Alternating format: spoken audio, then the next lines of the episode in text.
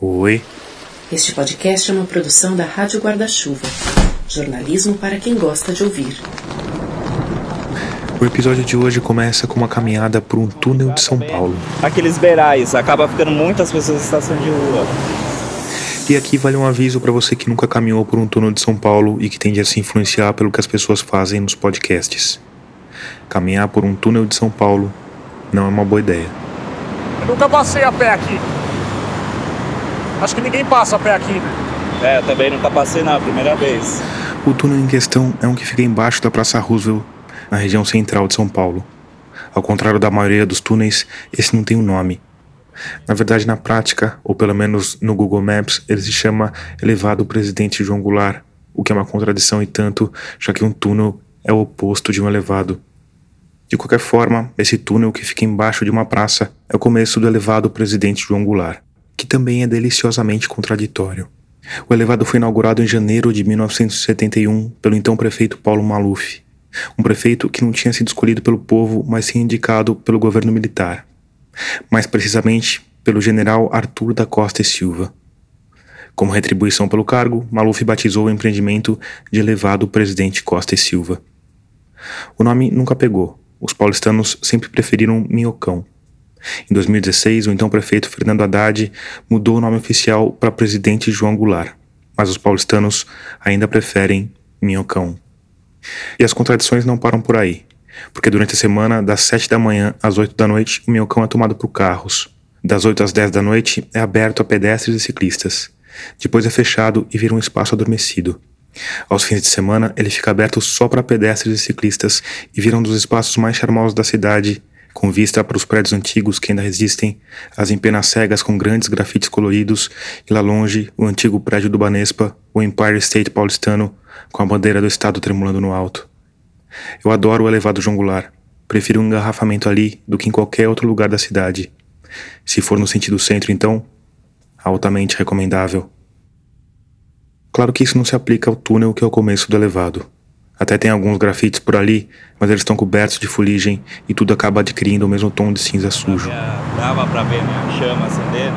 E quando eu digo tudo, é tudo mesmo. Mal dá pra ver que é uma pessoa, né? Embaixo do saco de lixo. Um homem sentado no chão na calçada oposta à nossa.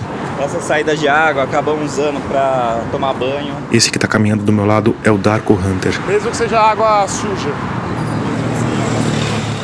O Darko é o diretor técnico da Divisão de Localização Familiar e Desaparecidos da Secretaria Municipal de Direitos Humanos e Cidadania da Prefeitura de São Paulo. O Bueiro ali também é um local onde eles acabam guardando os seus pertences. Aí volta à noite, pega cobertor, comida, outros utensílios. Em outras palavras, o trabalho do Darko Hunter é encontrar pessoas desaparecidas.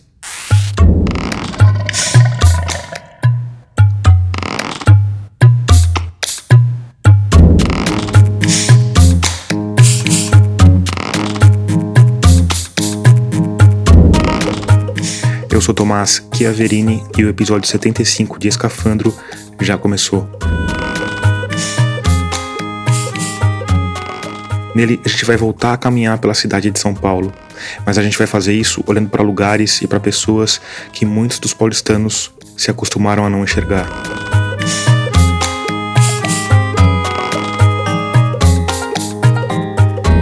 Antes, eu preciso te lembrar que a Rádio Escafandro é orgulhosamente mantida por uma parte dos ouvintes que colabora financeiramente com o podcast. Isso é feito por meio de uma campanha de financiamento coletivo. Para fazer parte dela, o caminho é rápido, fácil e seguro. É só ir lá em catarse.me escafandro e escolher o valor com o qual você quer ou pode apoiar. Com cinco reais já dá para colaborar com o projeto e ter acesso a uma área com algumas entrevistas completas. Eu sei que muita gente acha que cinco reais não vai fazer diferença, que não vale o trabalho de ir lá e fazer um cadastro, por mais simples e rápido que seja. Mas sim, cinco reais já fazem diferença, porque a graça do financiamento coletivo é justamente essa. Com muitos ouvintes doando um pouquinho, a gente não só mantém o podcast no ar, como também consegue pensar em fazer episódios mais elaborados, em contratar mais colaboradores ou em ter uma trilha sonora original, como no caso desse episódio e do último. Então, se você tiver uma folguinha aí no orçamento, vai lá em catarse.me barra escafandro e ajuda o podcast a continuar nos tocadores. Se você tiver alguma dúvida ou quiser apoiar de outra forma, vai lá em radioescafandro.com/apoie, que tem todos os caminhos. Se você já está entre humanos luminosos como a Ana Julia Boing, a Beatriz Lefebvre e o Eduardo Martinelli Carvalho, muito obrigado por isso. Mais, me segue nas redes. Eu tô no Twitter e no Instagram como Tomás Chiaverini e como Rádio Escafandro. Esse episódio, como você sabe, nasceu do anterior. De volta para São Paulo. Nele, eu convidei três pessoas para caminhar por três bairros diferentes. E quando terminei essas caminhadas, eu percebi que não fazia sentido falar só da minha São Paulo, da São Paulo de classe média que está lá, lentamente sendo retomada pelas pessoas depois da pandemia. Porque nesse mesmo espaço urbano, de cafés, restaurantes, parques e boates, tem uma outra São Paulo que funciona de um jeito totalmente diferente. E quando eu pensei em alguém para caminhar comigo por essa São Paulo invisível, o primeiro nome que me veio foi o do Darko Hunter. Você talvez se lembre dele do episódio 50, Gente Invisível Não Estraga a Parede. E eu pensei no Darko por dois motivos. Primeiro, porque ele começou a trabalhar na prefeitura abordando pessoas em situação de rua para oferecer abrigo. Segundo, porque mesmo hoje no trabalho de encontrar desaparecidos, ele está o tempo inteiro prestando atenção nessa cidade que ninguém vê, ou que ninguém quer ver.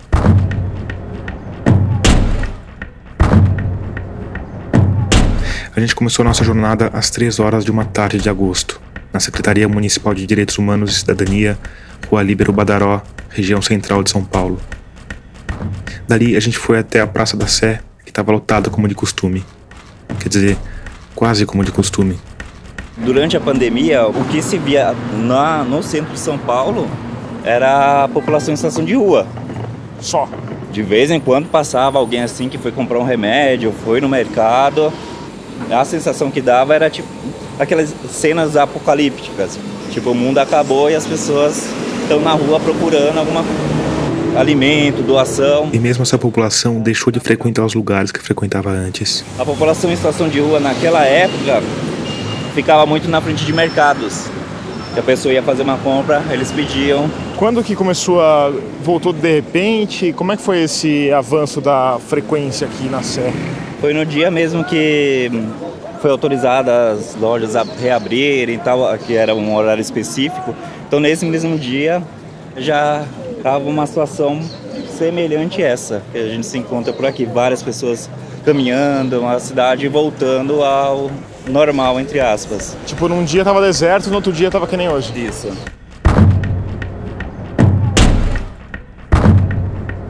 O Darko me contou também que a epidemia de Covid trouxe um outro tipo de epidemia, a de pessoas desaparecidas que voltavam de repente para casa. Pessoas que constavam no sistema como desaparecida que foram localizadas por conta do auxílio emergencial.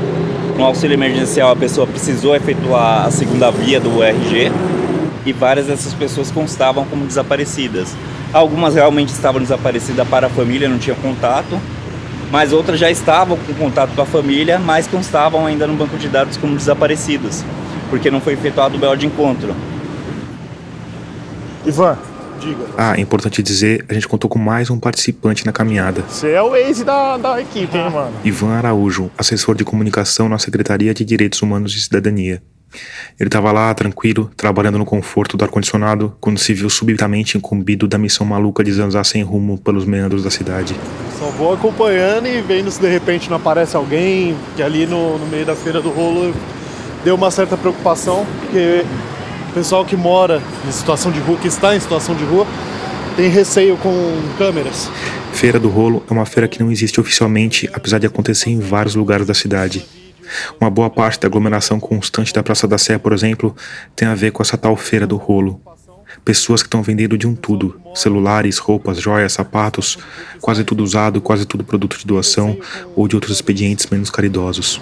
Então já fiquei olhando, vocês iam passando, não é vídeo, não é vídeo, falando pro pessoal que não era vídeo, porque é uma preocupação que eles têm, de não aparecer. Mas por que você acha, hein? Algumas razões. Pelo fato de ser um, como eu posso dizer, um mercado ilícito. Às vezes tem algumas pessoas que estão, não estão em contato com a família, Ah, às vezes são foragidos. O Darko me deu um outro exemplo de por que as pessoas desaparecidas às vezes querem continuar desaparecidas. O cara entrou em contato falando que a companheira tinha desaparecido, que ela estava com muita depressão porque a gengiva dela estava sangrando, aí ela resolveu sair de casa. Só que apurando as informações, conseguimos encontrar um BO de violência doméstica, onde a gengiva dela que estava sangrando foi o próprio cara que agrediu. Então ele estava usando das ferramentas do, do governo para encontrar uma pessoa que ele havia agredido. Então nesse caso a gente não, não é passado nenhuma informação e o caso é encerrado. Porque aquela mulher está no serviço sigiloso de proteção a mulheres vítimas de violência doméstica.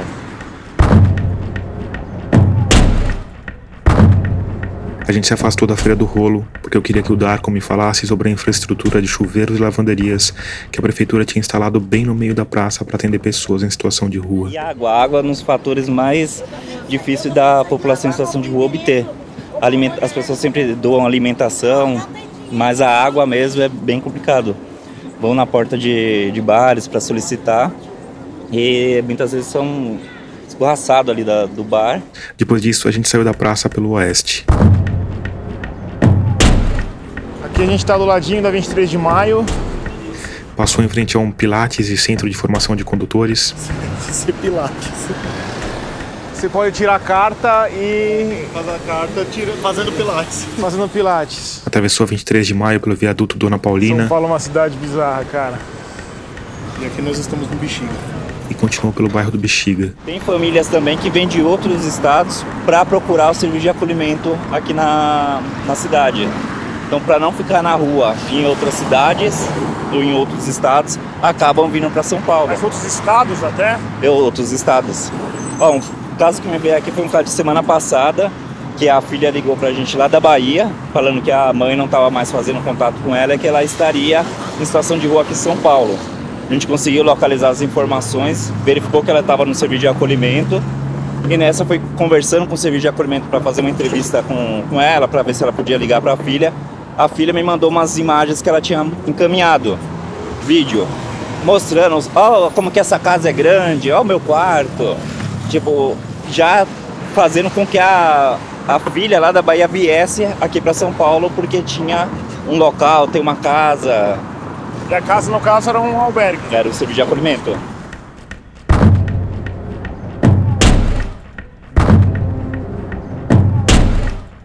Bexiga, a gente entrou pelo túnel que abre esse episódio, a passagem sem nome embaixo da Praça Roosevelt. A gente continuou por ele, mas em vez de seguir por cima do elevado, a gente seguiu por uma espécie de canaleta, um espaço morto que sobrou entre o guardrail da pista do Minhocão que subia e o muro que ladeava o acesso à Avenida Amaral Gorgel, que continuava no nível do chão. Eu demorei um pouco para entender por que o Darko tinha resolvido caminhar por aquele espaço, o chão coberto de lascas de madeira, sacolas plásticas, caixas de papelão, trapos de roupa, excremento humano e todo tipo de lixo. É que lá na frente, no vórtice entrópico de duas pistas de alta velocidade, tinha um homem sentado, escondido atrás de um pedaço de compensado de madeira.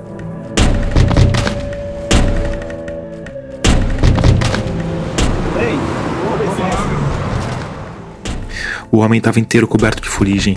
A pele, as roupas, as unhas, os cabelos, tudo tinha o mesmo tom cinza escuro, quase preto. As unhas dos pés chamavam muita atenção porque estavam pretas e altas, como se tentassem escapar daquele corpo. Ele era um pouco calvo, tinha barba e o cabelo emaranhado e parecia feliz da vida em ver a gente ali, puxando papo tá andando aí pela cidade, vendo se tem alguém que tá precisando de auxílio, algum idoso com confusão mental, ou alguém que esteja procurando pela família? É, tem muitos. Tem muitos, o homem respondeu, como se a conversa não fosse com ele. E o senhor? Tá o homem disse que a mãe tinha morrido, que tem dois irmãos em Guarulhos, mas que não queriam mais saber dele por causa da dependência em drogas. Por causa da minha dependência. Certo entendeu? E faz quanto tempo o senhor não tem contato com eles, com a família? Ó, eu é 38 17. E o senhor tem vontade de fazer contato? É tipo assim, vontade eu tenho. Mas eu acho que a, não é a mesma vontade que eu Certo. Entendeu? eu acho assim, que todo mundo merece uma segunda chance na vida. Quer que eu tente fazer contato com seus familiares? Vai que eles eu não estão. sei o número. Telefone. Não, aí você me passa os dados, aí com esses dados eu tento fazer uma busca por esses familiares. Ah, entendi. Nessa hora, o homem abaixou o compensado que usava como proteção. Vou tirar esse aqui. Como é o nome do senhor? Eu consegui me aproximar com o microfone e sentei ao lado dele, na moleta do elevado João Goulart. Meu nome é Walter. Walter. Seu fuma, seu Walter? Quer um cigarrinho aí? O Darko acendeu o cigarro que tinha dado pro Walter, voltou a se recostar e sacou um bloquinho de anotações de uma pequena bolsa que leva a tiracolo. O Walter contou que tinha passado um ano inteiro num centro de recuperação, que tinha virado coordenador da moradia coletiva em que vivia, que tinha arrumado um emprego. Já comecei a trabalhar. Aí eu consegui contato com minha sobrinha, a filha do meu irmão. Qual que é o nome dela? O nome dela é Gisele. Só que o nome completo dela, assim, eu- quer dizer, minha família é a família Dias. E o nome do seu irmão?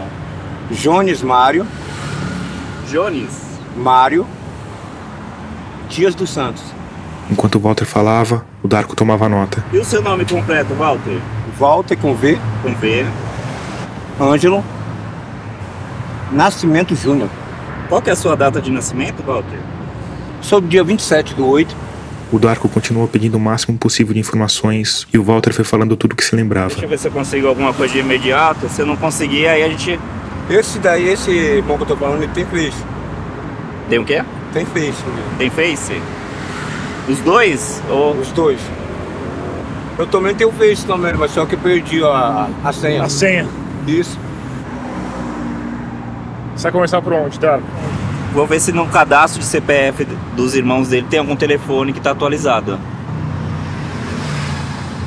Lá no São Belém, quando foi que o senhor foi? Eu já tenho dois anos que eu saí da Missão Belém. Tá. Foi antes ou depois da pandemia?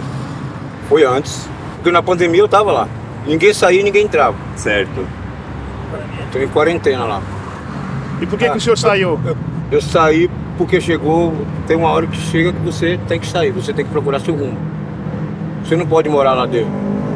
Quando eu saí, eu tinha dinheirinho, ainda fiquei ainda mais ou menos uns seis meses sem, sem usar droga. Mas aí vem aquela hora. Mente vazia é morar do cão, me senti excluído, tentei, conversar com minha família. Pô, gente, dá uma chance pra mim. Ninguém falava comigo, ninguém queria nem saber de mim, cara. Aí você vai entristecendo, entristecendo, entristecendo. Aí foi a hora que eu abandonei tudo de novo e voltei aqui pra. O senhor mora por aqui? O senhor dorme por aqui?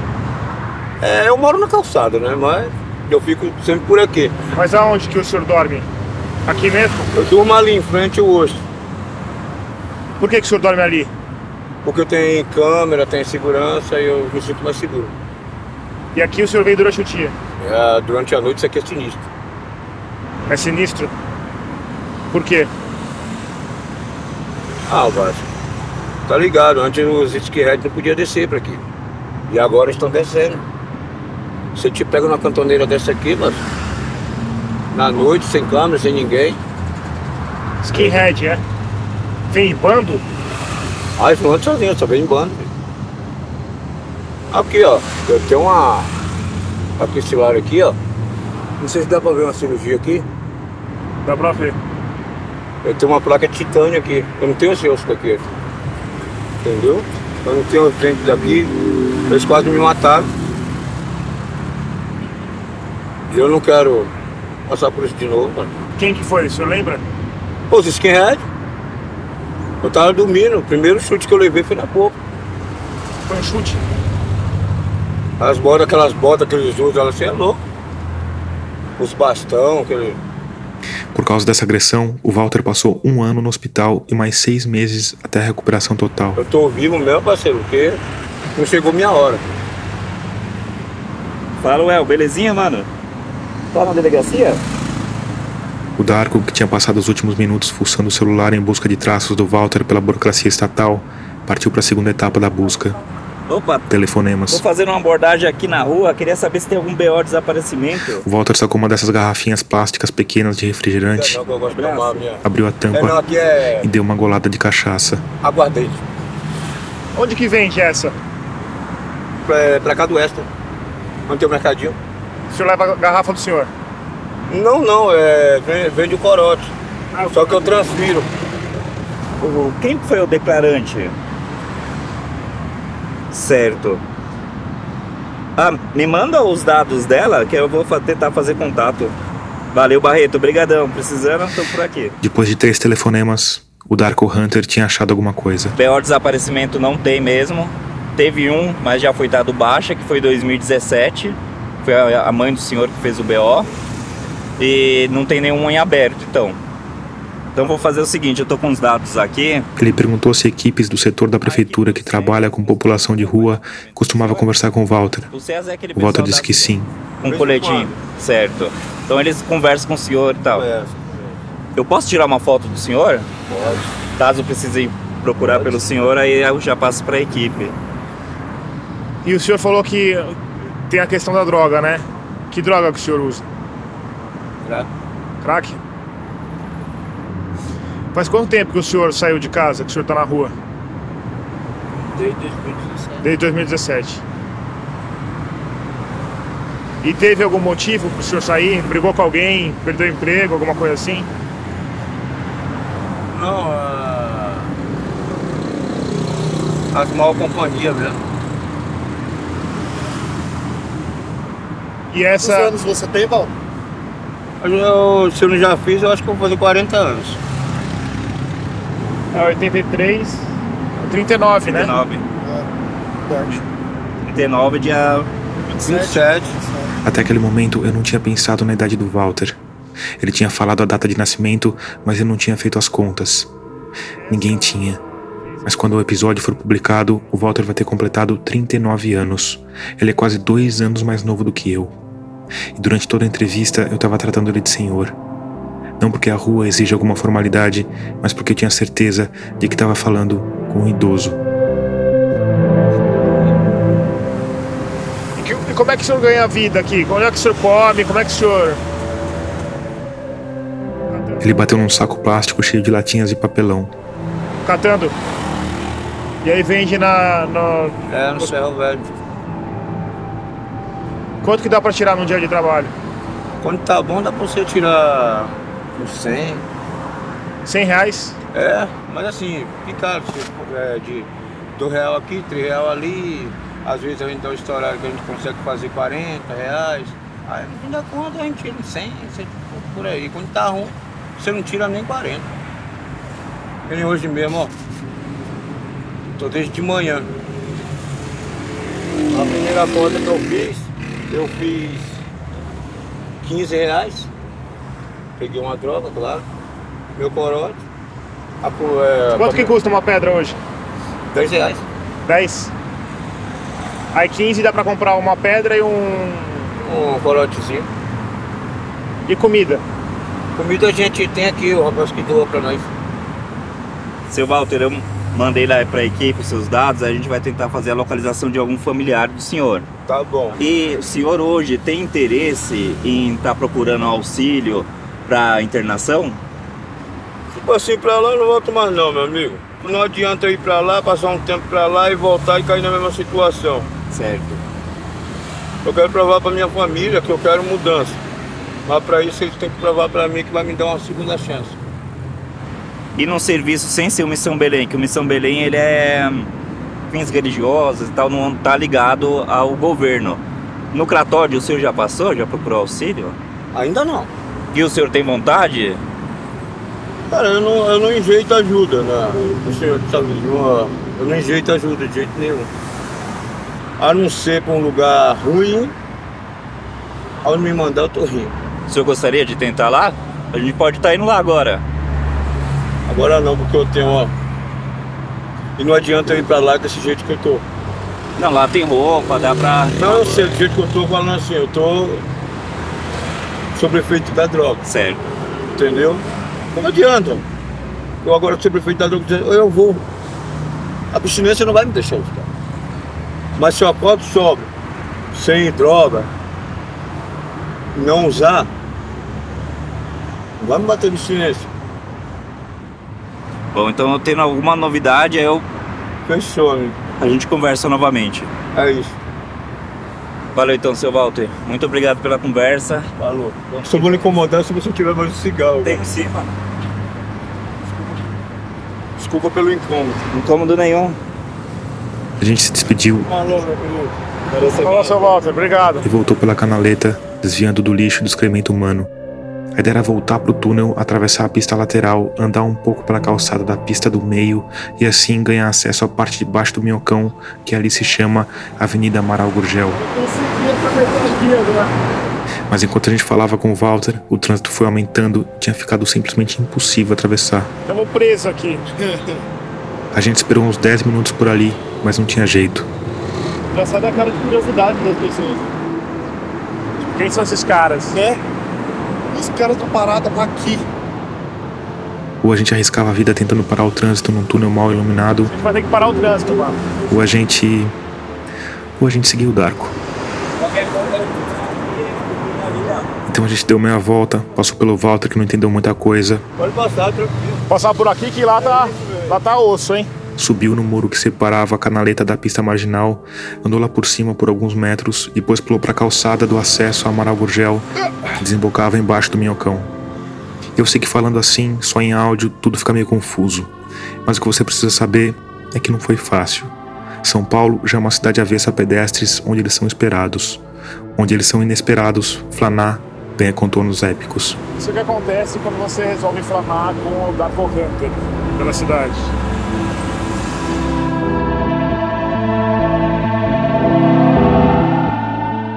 A gente caminhou um pouco mais, muito pouco, e a próxima história estava logo ali, esperando para ser contada.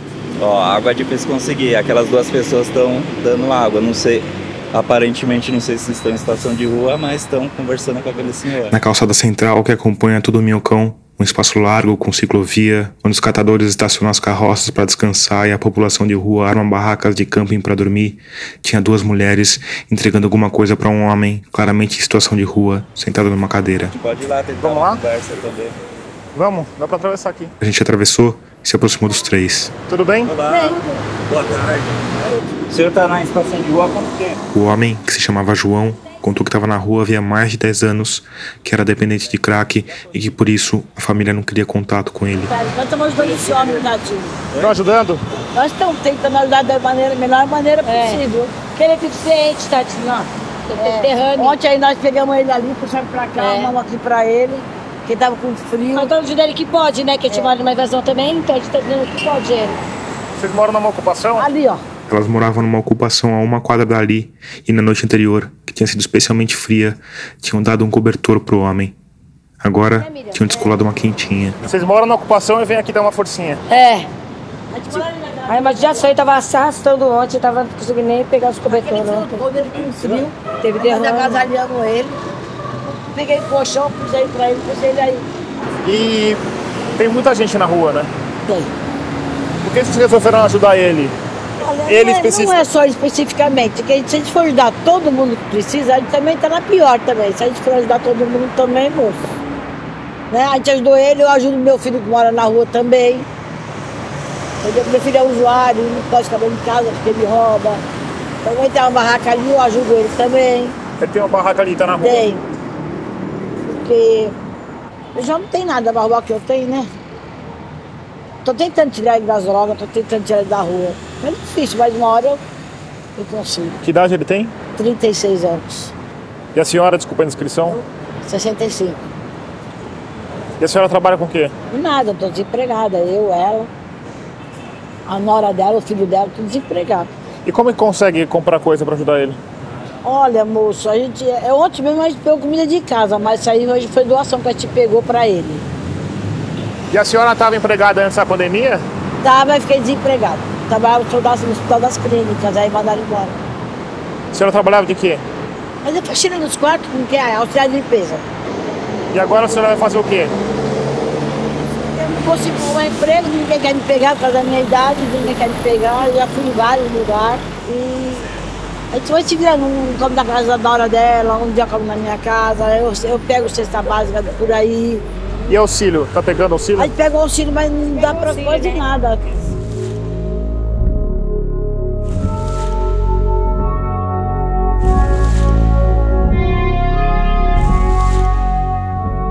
Quantas pessoas vivem na ocupação? 20? E crianças também. E como vocês chegaram aqui? Ela que descobriu. Aí depois nós vimos eu e ela primeiro ver, aí depois nós fizemos todo mundo. E como é que descobriu? Porque uma amiga falou pra mim, eu, fui, eu comecei a procurar, procurar e achei, e vim e trouxe todo mundo. Uma das mulheres, que se chamava Kátia, me contou que morava em outra ocupação antes dessa, mas que lá precisava pagar um aluguel não oficial de 500 reais. Nessa, eles não pagam nada Não pra tá ninguém. nada ainda, né? Ela não precisa pagar água, que chegou a conta de água, não vai precisar pagar água. Chegou a conta de água? Chegou. Não Mas tem esse prédio aí, a senhora sabe o que, que era antes? uma boate. E aí fechou a boate, é isso? Fechou por anos aí abandonado. Não sabe quem que é o dono? Não faço nem ideia. Tem muita dívida aí. E curioso chegar a conta, né, de luz. Chegou água, chegou conta Água? de água. Chegou. É, vamos se unir todo mundo e pagar. Pra não cortar. Não conta. E de luz? Luz tem gato? Não. É gato, né? Você vai fazer o quê, né, moço? A essa altura da conversa, eu, claro, perguntei se tinha como conhecer a ocupação. Pode, pode, vamos lá. Ela se animou e já me puxou pelo braço. Peraí, deixa eu, deixa eu, vamos ver que o... Mas não era assim tão O simples. Darko tá falando... Durante boa parte da nossa conversa, o Darko estava pendurado no celular, tratando de um caso dos mais complexos. Na Praça da Sé, uma equipe da prefeitura tinha abordado um casal com uma criança que não era deles. Tem muitas situações que às vezes uma pessoa tá na rua e tá com uma criança, só que tá com uma criança emprestada. Que loucura isso, cara.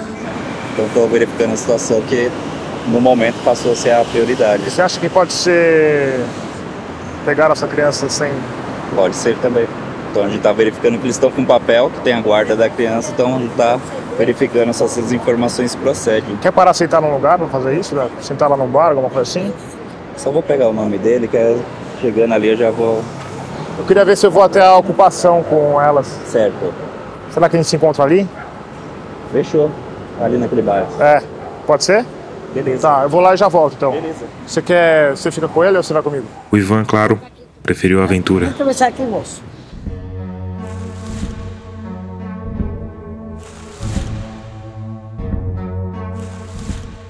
Nessa hora, como eu estava prestes a entrar na casa deles com um gravador ligado em punho, achei que era de bom tom explicar melhor o que eu estava fazendo ali. Eu tô fazendo um programa de rádio sobre a cidade. A senhora se importa que eu grave nossa Não. conversa? Eu não falo o endereço, não vai Porque prejudicar. a gente também não tem que esconder nada de ninguém. Aí a gente é muito honesto. A gente entrou, a gente sabe, não é nosso. A gente não... Mas podem vir tirar a senhora daí, não podem? Olha, moço, se fosse- se fosse pra tirar, já tinha tirado, viu? Cacá, eles vieram ver a ocupação. Tudo bem? O Kaká, sobrinho da Kátia, era um cara de uns vinte e poucos anos, tava de bermuda, sem camisa, exibindo várias tatuagens, entre elas um brasão dos Santos no lado direito do peito. Pode olhar aí, tá, gente? Fica à vontade aí, que eu tô dando arrumadinha. O andar térreo era um salão amplo que tinha sido todo subdividido em barracos feitos de madeira compensada e MDF. Esse é o meu, ó, tá vendo? A senhora tem uma TV ali. É, tem uma TV que tudo mais tem, né? É emprestada, não é minha não. Aí tem um micro-ondas, uma. Não, esse não é meu, esse é do rapaz que vai morar lá em cima. E uma air fryer? Pediu pra guardar, é, pediu pra guardar pra ele. Fogão é esse seu? fogão eu ganhei hoje. Agora falta a geladeira que eu não tenho. Os barracos eram separados por um corredor amplo que, pela ausência total de janelas, ficava mais escuro conforme a gente avançava para longe da porta. A Kátia foi avançando pelo corredor, contando de quem morava em cada barraco, abrindo as portas para apresentar a gente aos moradores. Aqui, aqui mora outro. E é escuro aqui, hein? Tem aqui uma dela, das crianças. Deixa eu acender a luz aqui pra vocês verem, gente. É humilde casa aí, fica à vontade. Ah, é que a sua. a- Você tava mexendo na luz, né? É meu sobrinho ele. Eu que sou o responsável aí no momento aí Ah, tudo bem? pela Prazer. ocupação. Eu Prazer, meu nome é. Kaká, tá bom? Sou o Ivan. Boa tarde, meus irmãos. Ah, nós tá aí, gente. Como é que chegou aqui? Como é que vocês acharam esse lugar? Você que Ó, achou? na verdade o pessoal aí conseguiu aí esse espaço aí pra nós estar morando aí, sabe? Pra não ter que morar debaixo de uma ponte, sabe? De um... Aqui nós se sente mais seguro, entendeu? Aqui pelo menos chega um certo horário ali, nós, nós fecha o portão. E não paga nada pra ninguém aqui. Não, não paga nada, entendeu? E toma banho onde aqui? Nós instalamos 220 agora. Que aí nós vai ligar o chuveiro e vai ver se nós conseguimos arrumar uns canos pra nós puxar água lá pra dentro do banheiro, pra fazer um chuveirinho lá e nós vai improvisar um banheirinho ali pra tipo homem, mulher e tomar banho. Enquanto as instalações não ficavam prontas, eles usavam os chuveiros da prefeitura, instalados na Praça da República, no mesmo esquema que funciona na Praça da Sé. E aí, aqui em cima tem. Tem, tem gente, vamos lá em cima lá, vamos lá dar, dar uma olhadinha lá. A gente subiu uma escada estreita, Como que a pessoa pode deixar um terreno desse assim, sabe, parado aí, os ratos morando dentro, na verdade, né? e foi surpreendido por dois poodles antissociais lá no alto. O segundo andar também era amplo, mas ainda não tinha sido subdividido em barracos. Era mais bem iluminado do que o térreo. Provavelmente pela ausência de divisórias, mas também por causa de algumas janelas pequenas no alto e por um rombo gigante no telhado que deixava ver a copa de uma árvore. Não tinha muita coisa ali. Uma máquina de lavar usada, alguns pedaços de madeira que iam ser usadas para construir os barracos, um sofá velho. Aqui era o que? Era, aqui era uma boate, é isso? Aqui acho que era uma boate, ou era uma boate aqui, ou era uma balada. Mas era mais provável ser uma boate? As paredes eram pretas, o chão revestido de tacos, e no lado oposto à rua tinha uma estrutura em ruína que um arqueólogo atento identificaria como uma cozinha ou um bar. Ao lado, banheiros. Ah, e aqui era o banheiro, ó. É, aqui é o banheiro, tem dois, tem esse e Divididinho. o outro. Aí vocês vão tentar subir o fio pra cá pra fazer um. É, tipo- nós vai puxar um 220 aqui pra cima, pra pôr aqui, ficar tudo iluminado. E aqui vocês estão montando os barracos É, ainda. aqui nós estamos montando os barracos aos poucos aí. Esse daqui é bom que tem janela, né? É, esse aqui tem janela. Esse aqui E como é que tem vocês. criança. E assim, tem alguém que manda e alguém que obedece? Como é que são tomadas as decisões aqui, na aqui? verdade, ó, nós só tá aí pra não deixar bagunçar, entendeu? Pra ninguém fazer o que quer aí. Porque os meninos invadiram aí, droga. É, nem usar droga, sabe? Nem fazer coisa que não pode, porque aqui é uma moradia, né, cara? Como que pode ser? Tem criança, entendeu? Tem gente idosa. E como é que faz se alguém quiser entrar aqui? Como é que. Não, tipo assim, depende se, se a pessoa quer vir pra morar. Eu quero sair da rua, sabe? Eu quero, eu quero viver uma vida melhor. Agora, tipo assim, alguém querer invadir aí com nós aqui dentro, isso aí não acontece não. E o pessoal que, que entrou primeiro tá aqui ainda? Tá. E ele tá aí? Será que ele fala comigo? No momento, eu acho que agora ele não tá aqui. Que ele. É que eu fico curioso de como é que, como é que acha, assim, sabe? Como é que descobre um lugar desse. É, na verdade, não tem segredo, cara. Na verdade, não tem segredo. Ah, ele entrou com eles. Ah, conta pra gente aí, como é, como é que vocês acharam aqui? Atos, um rapaz magro de boné que tinha chegado no meio da conversa e só observava em silêncio, o ombro apoiado na parede negra da antiga boate. Tem uma parte de imóvel aí que é abandonado no centro, mano. Só observar, nós tá no dia a dia, nós tá vendo todos os lugares, mano. Aí aqui, Aí por exemplo, aqui, ó, eu moro no centro Milianos, aqui eu nunca vi essa porta aberta, mano. Entendeu? Aí vem com as famílias e tal, abre o portão, vai pra dentro, passou as 72 horas, já era. 72 horas. É. Aí Já tem que. virar caso de justiça. Aí, aí só sai só com, com Com ordem judicial. É, sorte social. E o dono mesmo nunca veio procurar Aqui saber. não, aqui não. Mas faz pouco tempo, né? Vai fazer uns três meses. Você já fez, já participou de outras ocupações? Já. E você sempre morou em ocupação? Como é que é? Não, não. Já morei em algumas já, mas não sempre morei em ocupação não. A necessidade, né? Na rua não vai ficar, entendeu? Vai dentro das ocupações, né? Você nunca vai ficar na rua. Se as coisas piorarem, se a economia piorar ainda mais, você acha que na rua você não acaba? Você fala no jeito assim que vai ter uma saída que vai ser ocupação, no caso. Que você conhece o centro suficientemente para não ter esse Ah, risco. é, é, na rua, na rua ninguém fica, tio, porque só fica mesmo quem, quem quer ficar na rua, porque tem albergue, tem várias opções, mano. Também, tá ligado? Não é só ocupação, mano. Não é só ocupação que tem. Tem albergue, tem vários lugares. Tem gente que prefere ficar na rua, já acostumaram a ficar em barracos, essas paradas.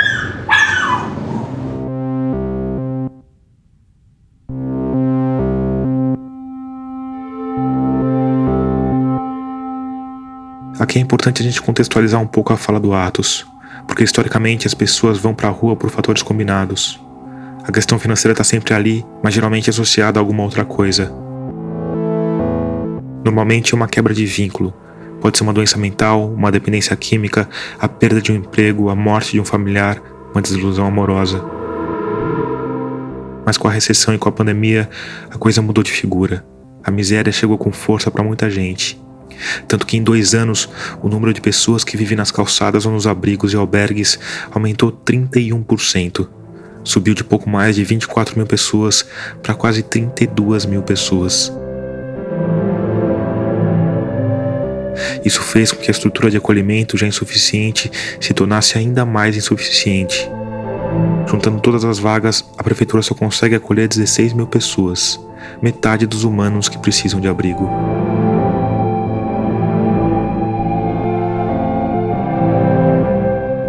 Quanto àquela afirmação do Atos de que só fica na rua quem quer, ela não é completamente verdadeira, mas também não é completamente falsa.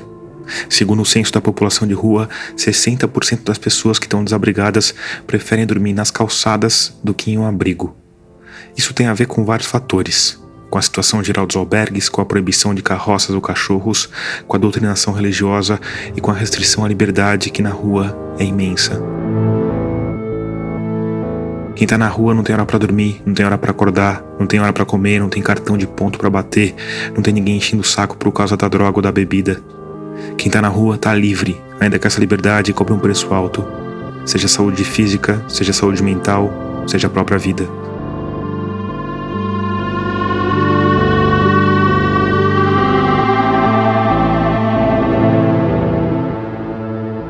Claro que a rua e os albergues não são a única opção para quem não tem como pagar um aluguel ou uma diária numa pensão barata. As ocupações são uma prova disso. Mas existem ocupações e ocupações. Eu tava numa ocupação, debaixo da ponte da Rio Branco ali tem uma ocupação ali, que é o seguinte, lá é um absurdo, cara. No começo, falaram uma coisa para nós, depois foi outra. Tipo, só de água, sabe quanto que veio para cada morador? Tipo, eu e minha mulher, ela tinha que dar 259 269 e eu tinha que dar mais 269 de água. Fora mais 100 real de portaria. Ainda é o seguinte, se você não pagar eles lá, eles piquetam nas suas coisas. O Kaká contou que com ele aconteceu exatamente isso. Quando disse que não ia pagar mais de 200 reais de conta de água, os organizadores disseram que ele não ia poder tirar as coisas dali. Mas o que eles não sabiam é que por trás desse presente boa onda do Kaká tem um passado não tão boa onda assim. Eu já fui dessa vida, não vou mentir para vocês. Hoje em dia eu tô de boa, tô curtindo minha família e tenho uma filha para criar. O Kaká não quis falar que tipo de crime ele tinha cometido, mas o importante para nossa história é que ele era do PCC. Então, teve que ir lá na que chama o PCC, né, que é, que comanda o Brasil aí, falar com eles para mim não, não acabar tomando uma atitude isolada e tipo acabar com a minha vida por causa de nada, porque nessa vida, se você matar alguém, nem se a pessoa tiver errado e você não levou lá que chama os irmãos, né? Uhum. Se você não levou lá pros irmãos lá nas ideias, você é cobrado de igual, porque você. O cara tava errado, você errou em cima do erro do cara e matou ele. Muitos pensam que é bagunçado aí, que é que nem Rio de Janeiro, que é. Rio de Janeiro é outras facção, é outras coisas. Lá os caras. Só de você não pagar uma água, os caras já matam. É a Melissa, é CV. Então, você vê, eu tive que comunicar os caras, pra me descer lá com os caras, pra resolver, pra mim não tomar uma atitude isolada. E resolveu? Resolveu, graças a Deus resolveu. Os pessoal caras, pegou... vieram e falaram com os caras? Ou... É, vieram e falaram com o pessoal lá que é responsável da ocupação lá, ó. É, o menino só quer as coisas dele aí, entendeu? Quando ele tiver uma condições de pagar vocês aí, ele paga.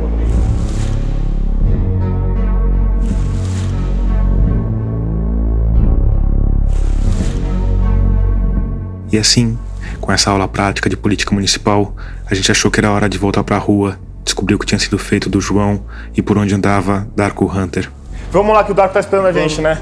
Mas tem, tá um, tem um amigo nosso esperando a gente lá fora. Gente, Prazer, muito cara. obrigado pela visita. Deus. Que vocês puderem ajudar nós aí, nós aceita, sabe, cara? Uma doação, entendeu? O que vocês mais precisam aqui? Ó, oh, por enquanto, cara, o que nós tá precisando mesmo, tipo, alimentação, calçado, roupa, essas coisas Quando assim. Eu, você acha que eu posso divulgar o endereço aqui? Pode, pode. Quando sair a reportagem, assim. eu coloco. Tá bom, tá bom. Eu coloquei todas essas informações na legenda da foto do Kaká no nosso Instagram e na página do episódio no nosso site radioescafandro.com. Valeu, gente. Boa sorte aí. A gente se despediu e caminhou um pouco mais de 100 metros até o ponto do João. Passava um pouco das seis da tarde e já tinha anoitecido. Cadê o Darko O quer filmar nós aí. O Darko estava sentado na calçada lateral, em frente a uma porta de garagem fechada, tomando guaraná e trocando mensagens furiosamente. Aí, pessoal? informação dele aqui.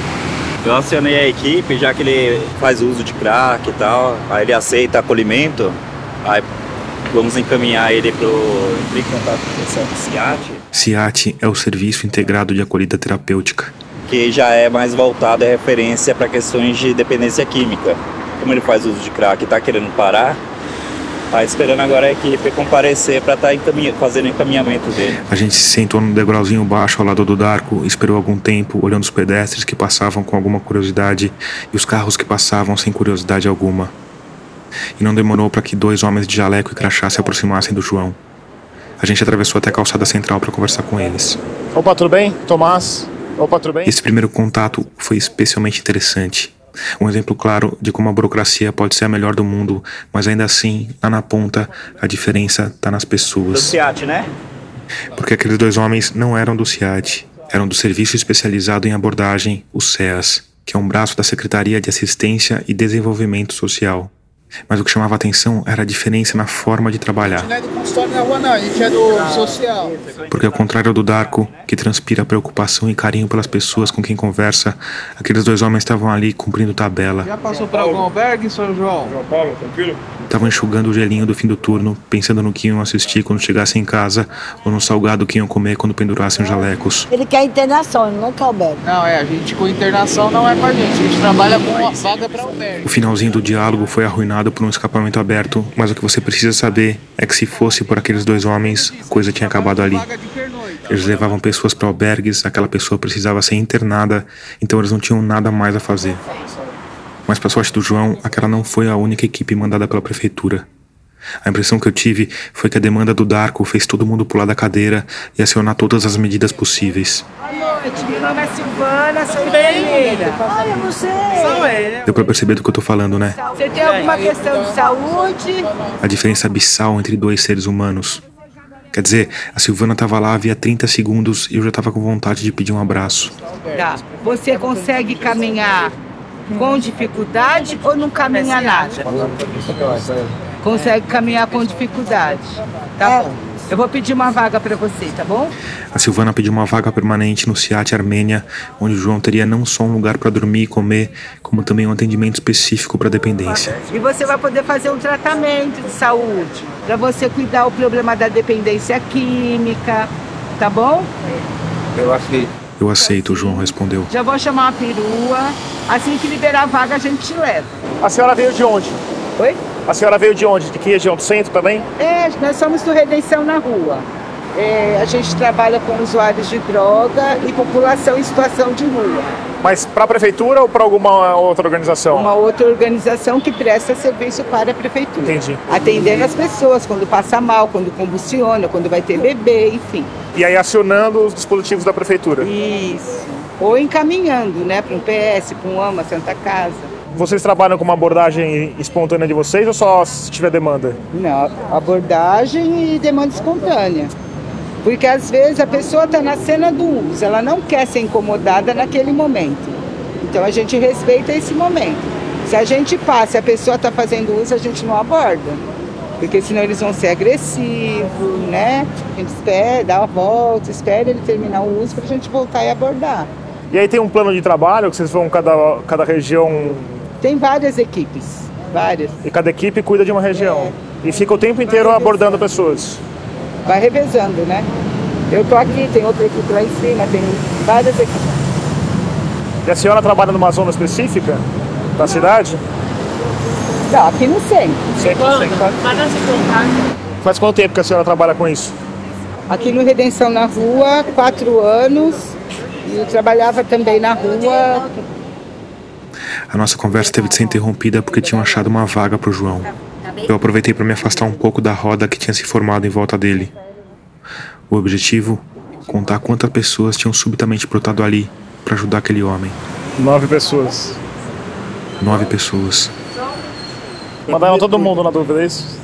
É, aqui já para verificar a questão da saúde dele, mas aí também foi acionado o SES. Se não aceitasse no momento, que ele falou que aceita, e vê a questão da dependência, mas às vezes chega, não aceita e quer ir para o serviço de acolhimento.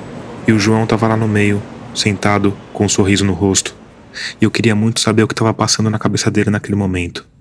Imagina, você passa 10 anos invisível na calçada e de repente, do nada, num começo de noite como outro qualquer, tem uma dezena de pessoas preocupadas exclusivamente com seu bem-estar.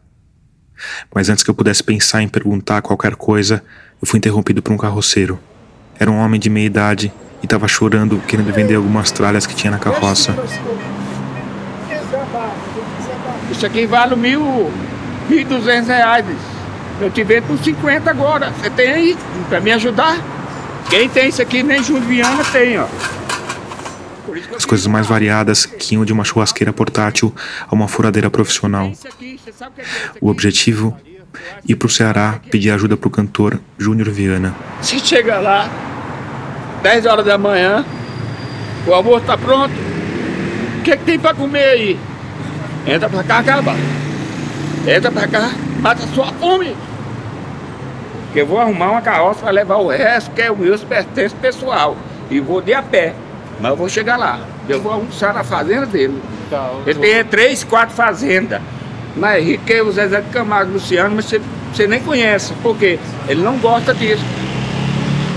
E eu tenho o nome de Jânio. Ele é Júnior. Eu sou Jânio. Eu chamo Jânio Viana. A partir de hoje, eu troquei meu nome. Pronto, acabou. Eu não comprei nem a maquita, nem a churrasqueira. Nossa conversa foi interrompida pela chegada da perua que levaria o João para um abrigo e, quem sabe, talvez, para uma nova vida.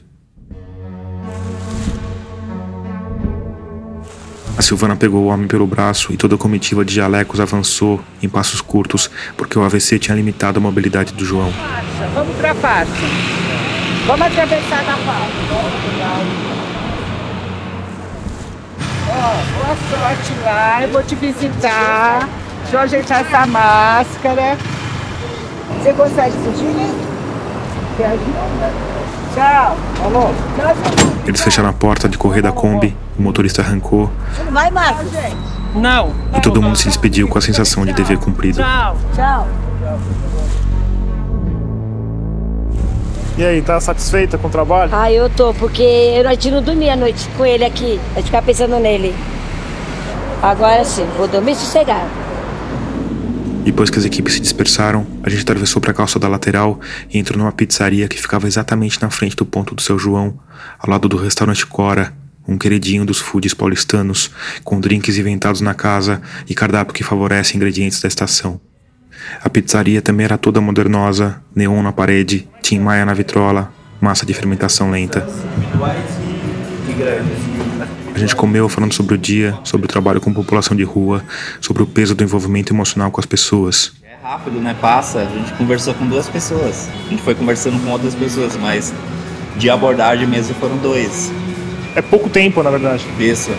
É sempre correndo contra o tempo, porque aqui foram dois casos presencial, mas vários casos dentro no recebendo no WhatsApp. Depois a gente voltou a caminhar.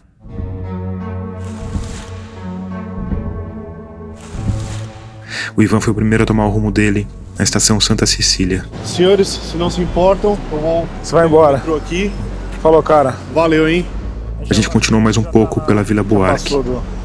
Esse foi o primeiro perímetro que eu fiz, em 2007. E no dia seguinte foi lá na Praça da Sé. Então é uma diferença enorme de território. Tipo, aqui acaba tendo que ir procurando para fazer abordagem. Na Sé, as pessoas acabam vindo te abordar. Quando você está com jaleco e tal, eles vêm pedir vaga ou encaminhamento para almoço, banho. E um pouco depois das oito da noite, a gente chegou à estação Marechal Deodoro, onde o Darko tinha um compromisso. A gente se despediu e cada um seguiu o seu caminho. Falou, mano. Valeu, Darko. Quando cara. sair, você manda lá. Claro, mando sim. Valeu, prazerzão, cara.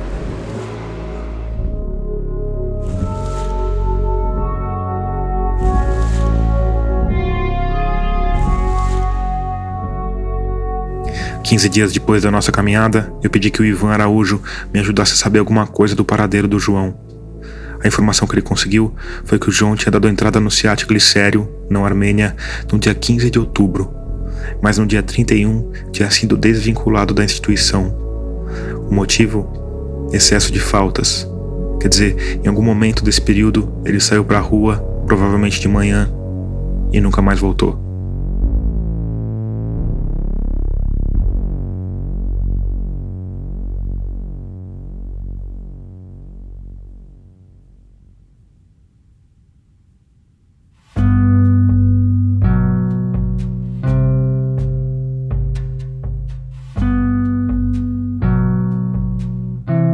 Antes de terminar, eu quero te falar sobre a Rádio Guarda-Chuva, nossa rede de podcasts feitos por jornalistas.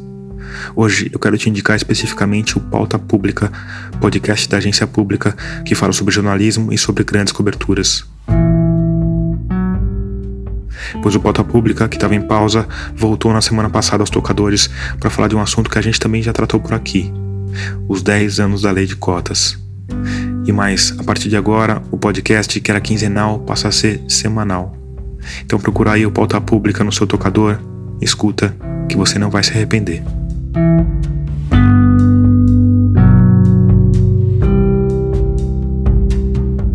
Termina aqui o episódio 75 de Escafandro.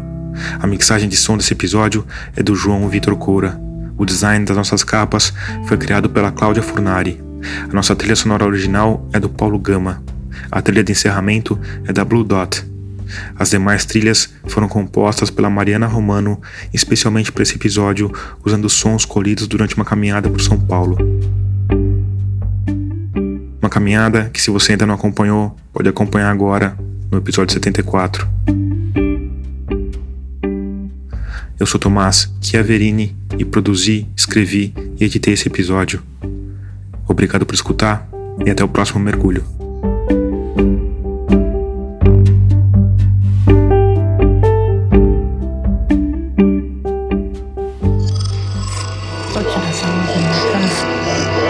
Esse podcast é apresentado por b9.com.br.